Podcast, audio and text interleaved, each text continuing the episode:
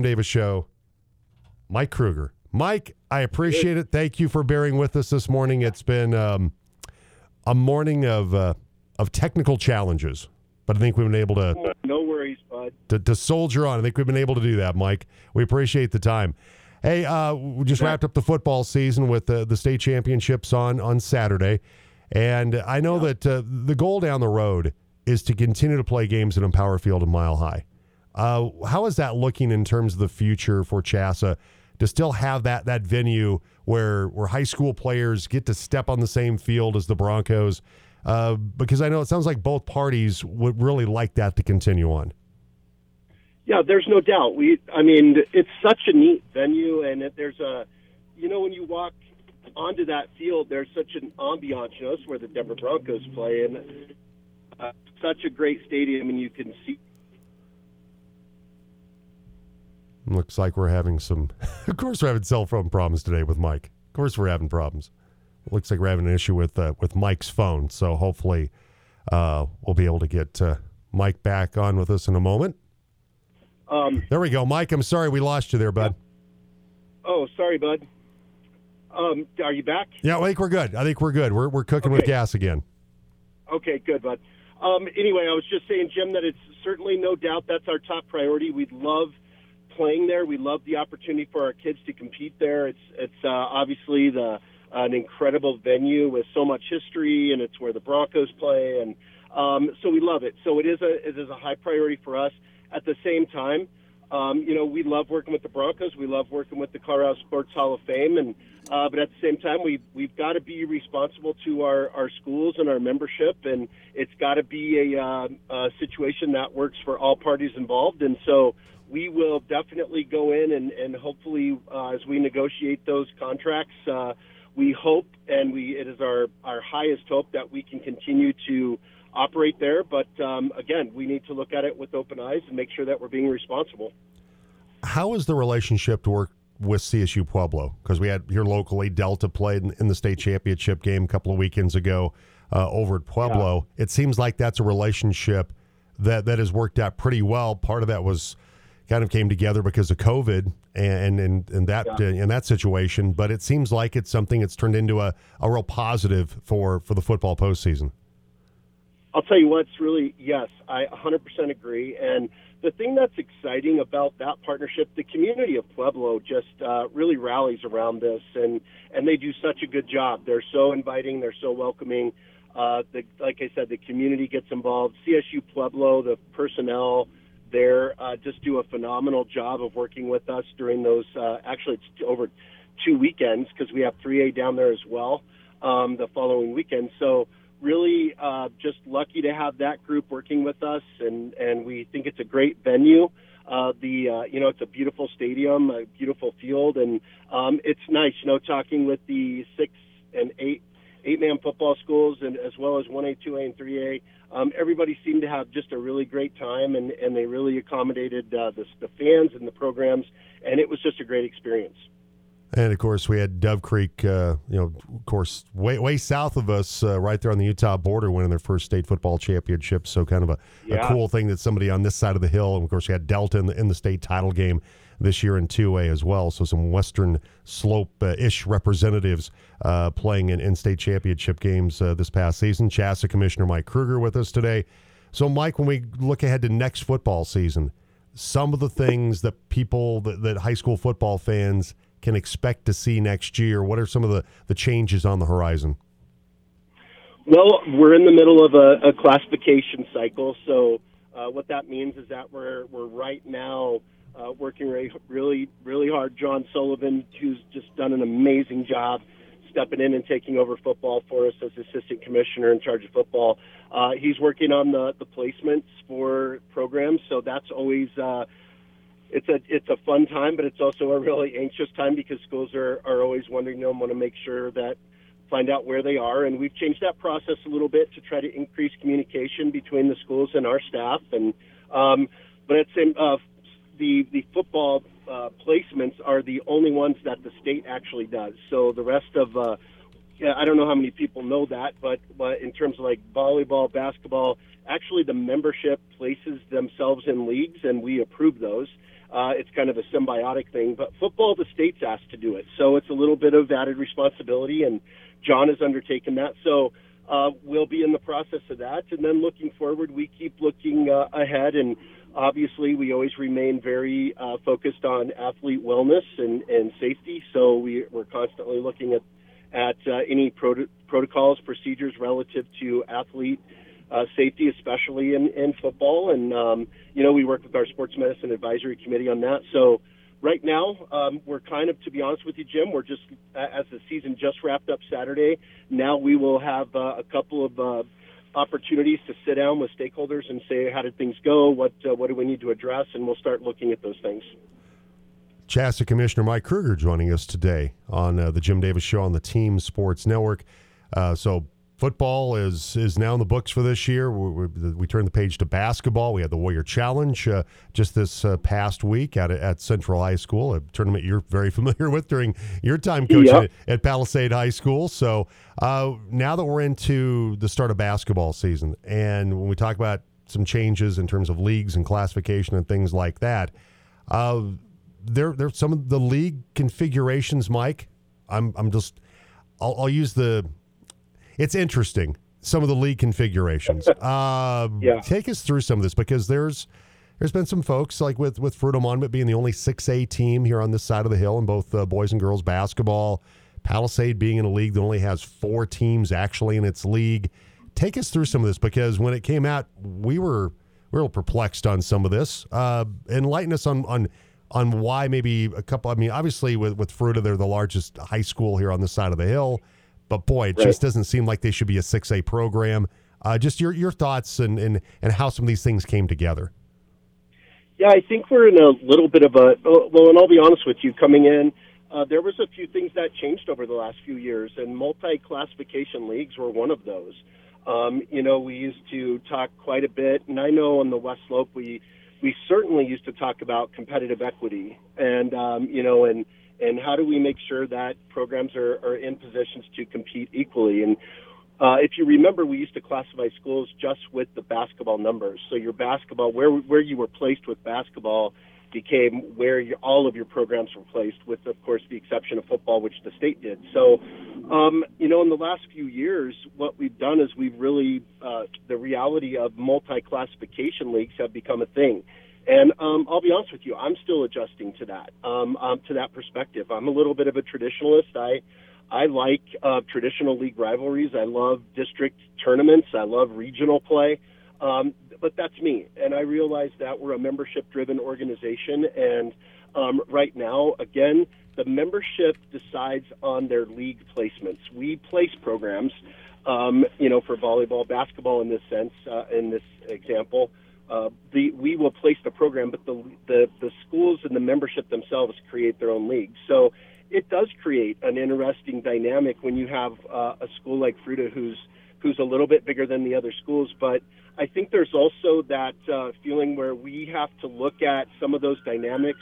I can tell you um, that our staff has sat down and really talked about this with leagues and, and with our own staff and said, um, I understand that the pendulum in the last few years swung to multi classification leagues and trying to make as many things balanced as possible.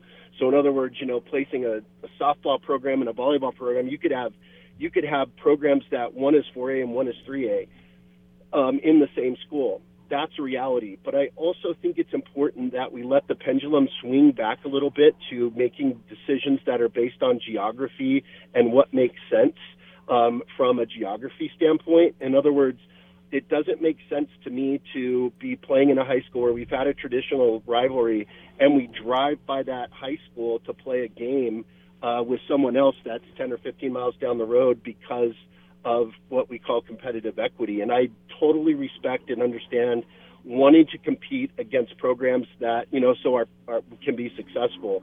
But uh, like I tell everybody here, that is a little bit of an I 25 corridor mentality because when you get on the western slope, geography determines your competitive equity. When you get out on the eastern plains, geography determines your competitive equity. So we've got to balance those things and maybe bring geography a little bit back into the picture.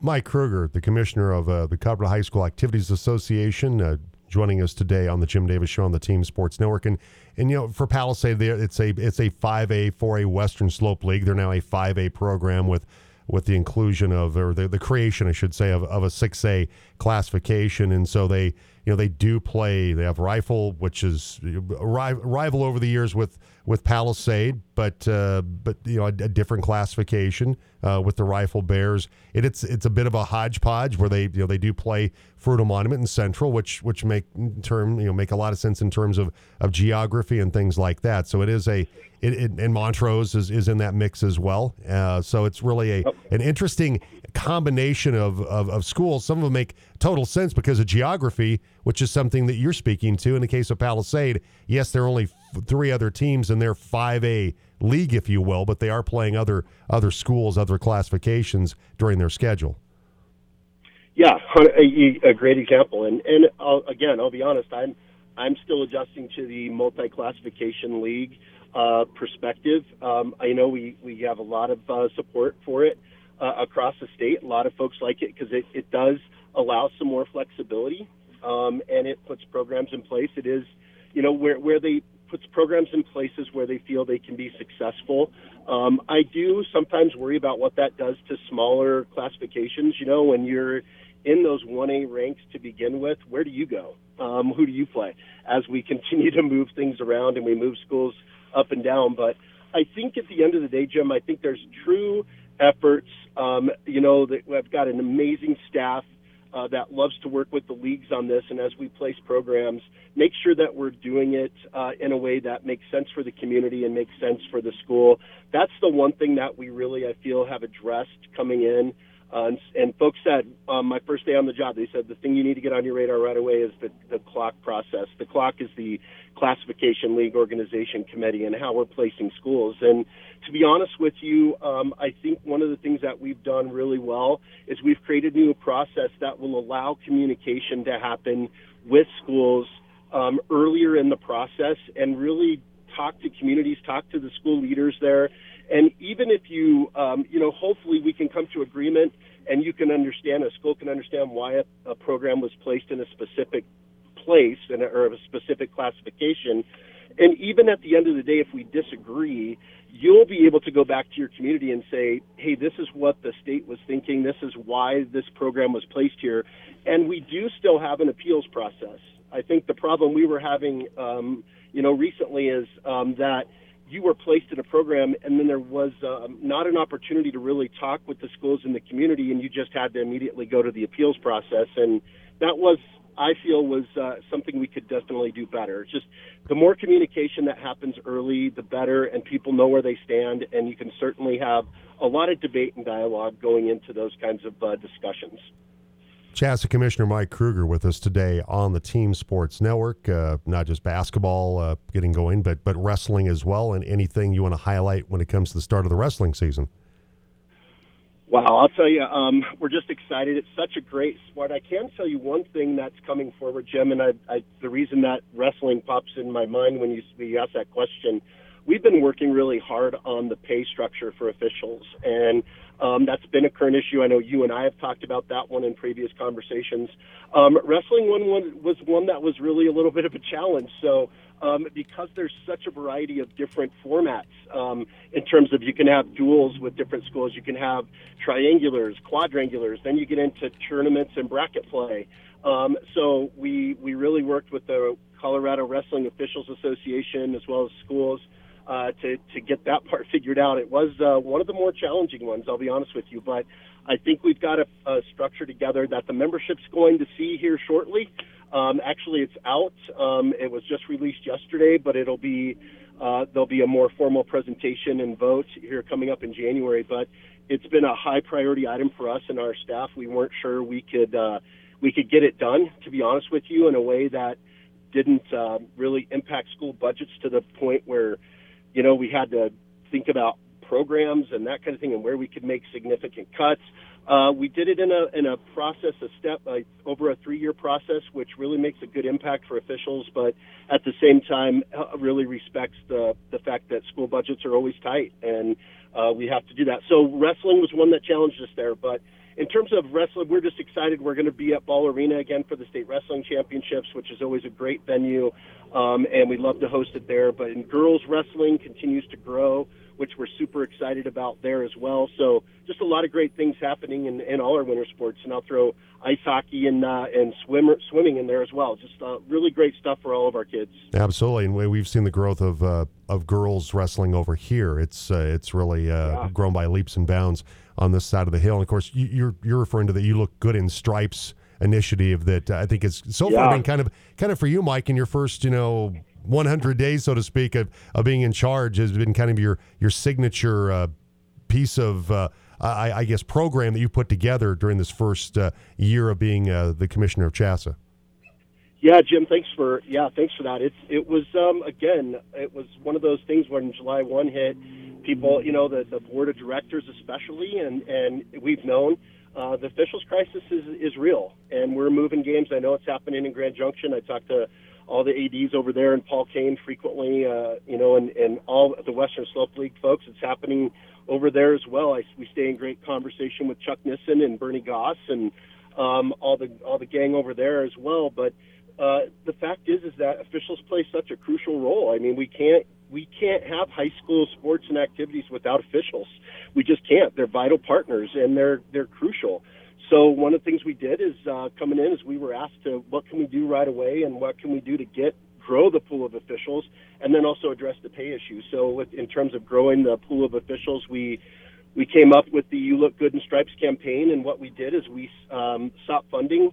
Uh, the CHSAA Foundation actually stepped up um, this first year, and what we did was uh, found a way to cover all costs for anyone who wanted to get involved in officiating. So if you are a first time official and you, regardless of sport, want to get involved, we will cover all the background checks, registration fees, testing fees, and you can get started for for basically no cost, um, at, and no cost. And then there's some equipment grants involved with that.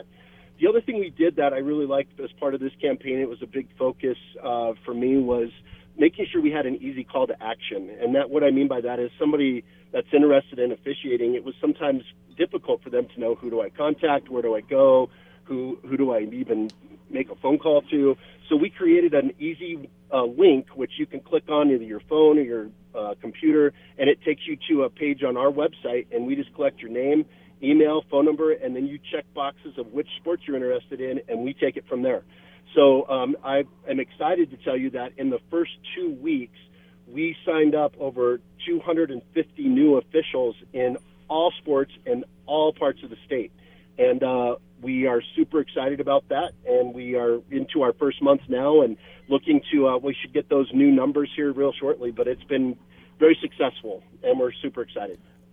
Mike Kruger, CHSAA Commissioner, joining us on the Jim Davis Show. One final question about officials, kind of a, a yeah. two pronged thing. One is, is, the pay, and that's improving, and you're starting to see more numbers in the officiating ranks. Another thing is, thankfully in Colorado, not a huge of a problem as it is in other states, is how these officials are treated by parents and coaches and sometimes players. As your role as CHSAA Commissioner, CHSAA as a whole, what's your responsibility to hold maybe – schools or locations more accountable for the fans and their treatment of officials who aren't getting paid a ton to be out there to officiate these games? Well, I, I really appreciate that question a lot because it's true, and it's something that we know as a, as a membership, we know as a staff, um, and it continues to be uh, an issue. We're, we're, I'll tell you two things we're focusing on, and and that is one, we want to continue to support sportsmanship programs that, um, and we'll look at some new initiatives there. Uh, again, not being able to tackle everything at, once, but we're looking at sportsmanship initiatives and encouraging our schools. But with that, in that same vein, we're really working with schools to look at hospitality. How do we treat officials when they come to our schools? How do we, you know, can we make sure that they've got a, a nice place to change and some maybe, you know, bottles of water when they come in at halftime or, or a break, uh, whenever the break is in their games and their contests? um, but make them feel welcome. Have somebody that greets them, takes care of them, lets them know where to go. Um, that's really super important, and we've heard that from officials. So we're doing some educational efforts.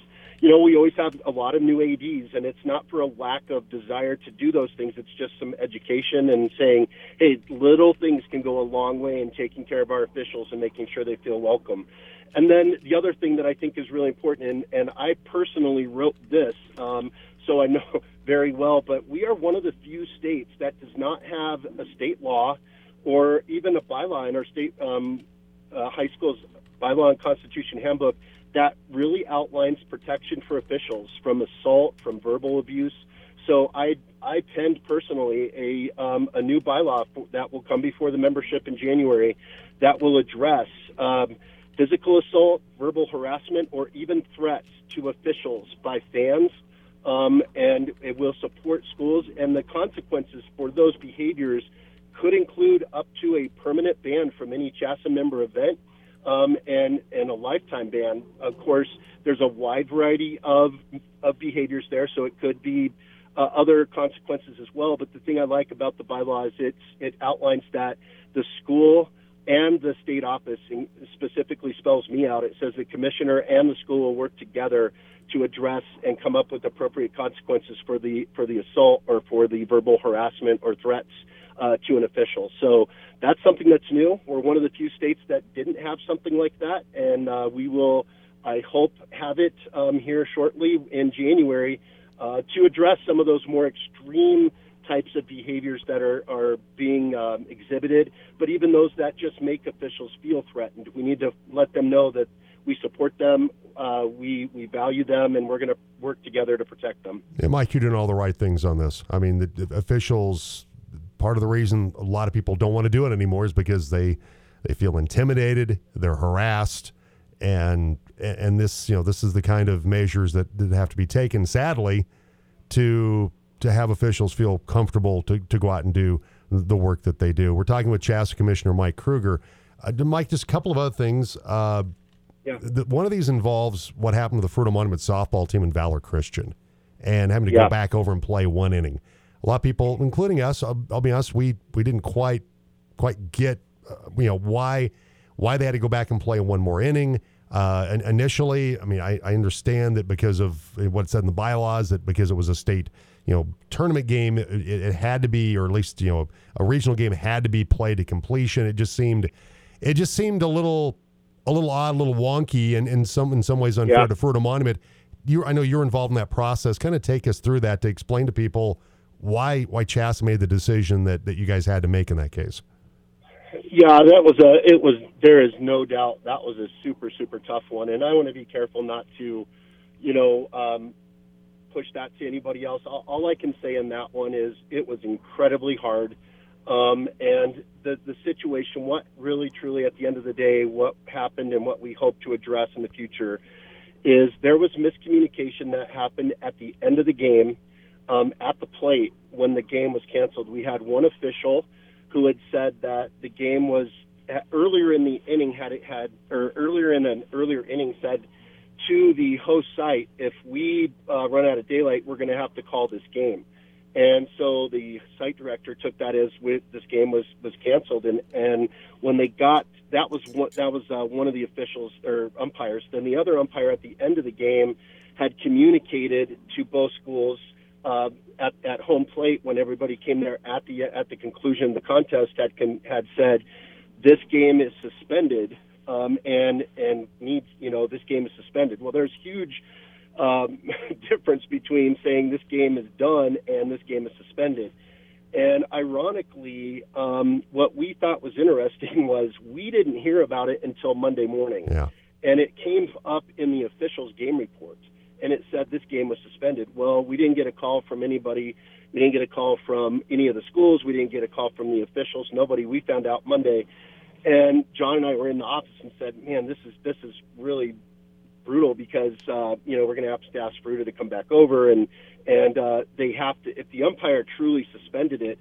Obviously, both schools left the contest thinking that the game was called because otherwise, I have to believe that somebody would have been curious about when are we going to continue this last inning tomorrow morning, and nobody did. And so it was it was really it, it speaks to the fact that we've got to communicate better There's got to be better communication. We did look in, uh, you know, we're going to clean up some language and bylaws. We immediately reached out to Fruita Monument. We immediately reached out to Valor. Um, that and, and um, you know, we we talked, and I will I give all the credit in the world to Fruita Monument's athletic director and Paul Kane. They did a great job. We felt bad because of the communication, so I told Paul. Um, I know that you're coming over for state anyway, but we will put the Fruita Monument team up in the hotel. Um, I feel so bad, um, you know, that they have to come back over. But at the end of the day, it's one of those things where you you you have to do what the right thing is, as tough as it is. And I can guarantee you this: um, one of the questions that was asked to me, and I, I said, people that know me will know this is true. Had the roles been reversed, I 100% guarantee you that we would have had Valor travel back over to Fruita to play that one inning. And if you don't believe that, you need to get to know me better. Right, absolutely, so, Mike. Yeah, and, and, and look, we got a great text from Dave Bristol from Mountain Dave that you know used to coach up at Plateau Valley. You know that he, he appreciates you being in charge of CHSAA because you understand the, the challenges on this side of the hill. And yeah, I look, I I know there's there was zero doubt that if that the roles would have been reversed, Valor Christian would have been over here, and you guys wouldn't have yep. you know uh, thought about that for a single second. I, I got one right. more I have to ask you off, off the text line here yeah. that uh, that I'm, I'm not exactly sure the context that Homer Mark what you know where this comes from. This is a personal thing or not involving a, okay. a student athlete of his, but uh, he, he wants to know why mental health and social emotional health of a transfer student athlete is at the bottom of the list when can when considering hardship transfers for varsity athletes. I mean, what's no? I really, I that's a really great question, and I would tell you push back immediately and say that it is in no way at the bottom of the list. What what we in the in the bylaws and constitution handbook when we have uh, transfers, what the bylaws outline is that if if there is mental or mental wellness issues or mental something ha- happening at the school that's affecting the child's mental health, all that the membership asks for is that there has to be a documented timeline. And a lot of times, what we will get with with a transfer request, and this is a this is also an education piece. We need the athletic directors to help communicate this to parents. When we just get a request that says, "I'm moving my student from school A to school B because it's not the best place for them mentally. Um, what we need to be able to prove is that that's something that involves the school because does that necessitate a transfer? Would those same mental health concerns exist at a new school? The other thing that we have to we have to do is be very caref- careful of precedent. I'm a firm believer that 95% of our bylaws are not intended to catch. They're they're they're intended to help present, preserve the integrity of educationally based athletics, which for about 5% of someone that is trying to maybe take advantage of the situation to say, well, I'd like to go over here. And they say, well, this doesn't, isn't a great place for my, my student. They're being bullied, for instance, or the academic programming is not their best. We just have to be able to support the decision. And what the bylaws outline there is that there has to be a documented timeline of concerns. There has to be a documented that says, we've worked with the school and the school can't help with these concerns.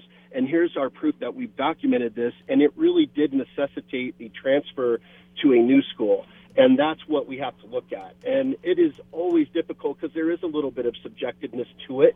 Um, but our responsibility is to make sure that we are protecting the integrity of the bylaws while also making sure that we protect the integrity of, of what's happening with our student athletes. And if there is a proven um, mental health issue or wellness issue in any regard that can be documented that shows that the school was involved with it and really couldn't meet those needs, that's what we need to have to document that. So I really push back. At, and again, anyone that know me, I, I'm a former school counselor. Mental health is a huge huge issue, and we want to do that. But when it comes to transfers, all we need to do is is work with our parents to make sure that those concerns are documented and that the school played an active role or lack of an active role that necessitated them going to a new school.